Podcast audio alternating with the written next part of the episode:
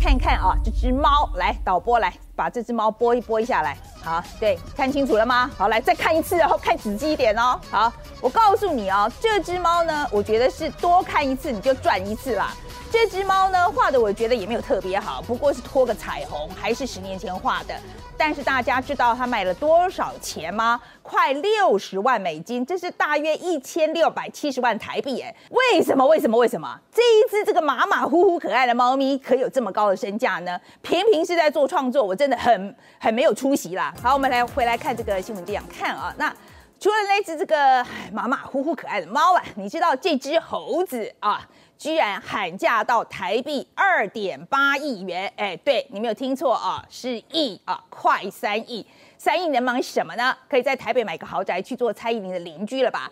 可是呢，就有人可以拿三亿去买这个连摸都摸不到的这个数位盒子，猴数位猴子啊。那这只在六天以前喊价到台币快要三亿的这只猴子呢，是编号四一五六的这个加密庞克。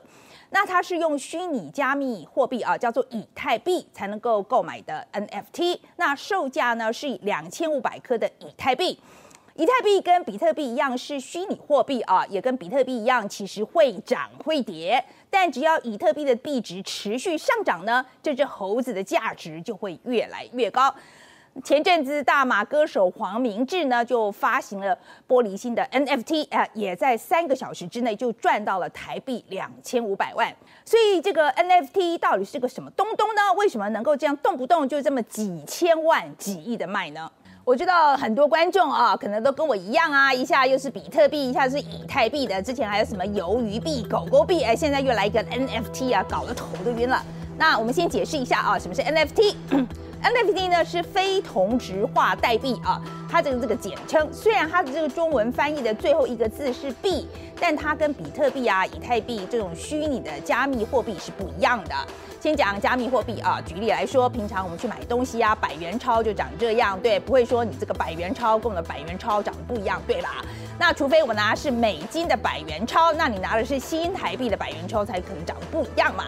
那比特币跟以太币呢，就有点像这个美金跟新台币是两种不同的货币。那我们可以去交易所，就按照当时的汇率呢，就把比特币换成等值的以太币。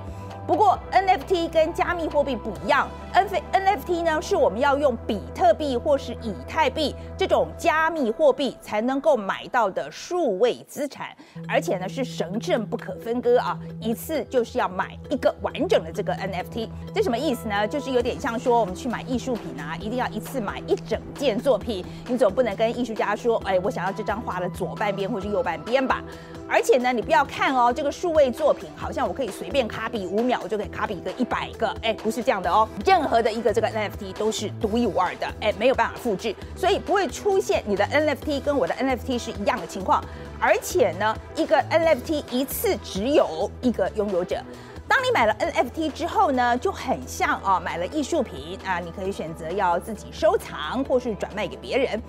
这是怎么做到的呢？就像我们前面介绍这个无聊猴啊，它就它不就是一张这个网络图片吗？那我滑鼠按个右键就可以另存新档了，没有错。要复制一张网络图片是很容易的，但是要证明谁才是这张数位档案的真正拥有者，就可以靠 NFT。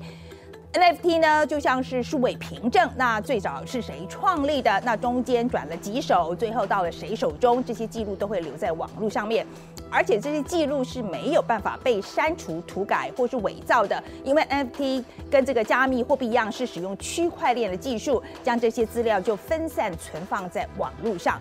那如果是比较 NFT 跟传统的这个艺术品啊，我们就拿蒙娜丽莎的微笑啊来做例子好了。那达文西手绘的这个真品就只有存放在法国罗浮宫里面那一个嘛啊。但是呢，我们在路上还是可以看到一些这个复制品或是仿冒品啊。好啦，那所以这个 NFT 就独一无二，很难复制嘛啊。那到底我是要买这个无聊猴干嘛呢？很多人买呢，就是这个当一般的艺术品一样嘛，因为就是看中它的投资价值，觉得它以后会涨。另外还有一些人买呢，纯粹就是为了炫耀。哎，你不要以为啊，哪有人这么无聊啊？哎，就是有。你没有听过那种暴发户啊？啊，蒙娜丽莎的微笑有什么了不起啊？我家厕所也挂了一幅。你最好有，你每次尿尿的时候，蒙娜丽莎都会笑你。OK。讲了这么多，难道 NFT 都没有问题或者是风险吗？当然有啊，像是美国的艺术家 Beeple 呢，他在今年的三月，在佳士得的拍卖行呢，就以六千九百三十万美金卖出了一个 NFT 的这个作品。那 Beeple 就告诉 BBC，他其实很担心 NFT 呢会泡沫化，他甚至怀疑现在就是在泡沫经济的状态。那要知道呢，印象派大师莫内这这张名画啊，就是睡莲池，在今年五月在纽约苏富比的这个拍卖会场上就拍出了七千零四十万美元，就算惊人天价了。哎，是莫内哎，是这个睡莲池哎，居然跟这个 Bibo 的这个 NFT 作品啊就没差多少哎。另一个呢，最常被批评的点啊，就是现在多数的 NFT 呢都是采用以太币来进行交易的。那以太币跟比特币一样，它是需要挖矿，是相对需要耗费较多的能源，留下了较较多的这个碳足迹的这个加密货币。光是这一点，就让一些这个重视能源议题的人望之却步。根据线上即时监测系统监测呢，运作这个以太币这个网络，一年耗掉电力跟哈萨克一整个国家一年用的电一样多哎。那留下来的碳足迹呢，则跟芬兰全国人民一样多，而且还在持续上升当中。彭博社呢，则是将焦点啊摆在 NFT 未来会面临的问题，比如说呢，我们在一开始有提到啊，这个加密朋克，虽然加密朋克已经尽可能的加入不同的性别、不同的族裔或是肤色的角色，但现在在市场上面，男性角色的售价就是比女性角色要来得高，那白人角色的这个售价就是比其他人种的 NFT 要卖的贵。而且我们前面有说哦，越稀少的应该越贵嘛。但是在加密朋克里面呢，共有六千零三十九个男性的角色，跟三千八百四十个女性的角色。女性角色比男性角色稀少，照理说女性角色的价钱就应该卖的比较高才对。但你比对同一时期各个加密货币，呃，加密朋克的这个交易额呢，女性角色的成交价就是比男性角色要来的低。这种现象呢，还不是只有出现在加密朋克的市场，类似性质的这个虚拟大头贴啊，就这 m e b i s 它的 NFT 也有黑人角色的售价相对低廉的现象。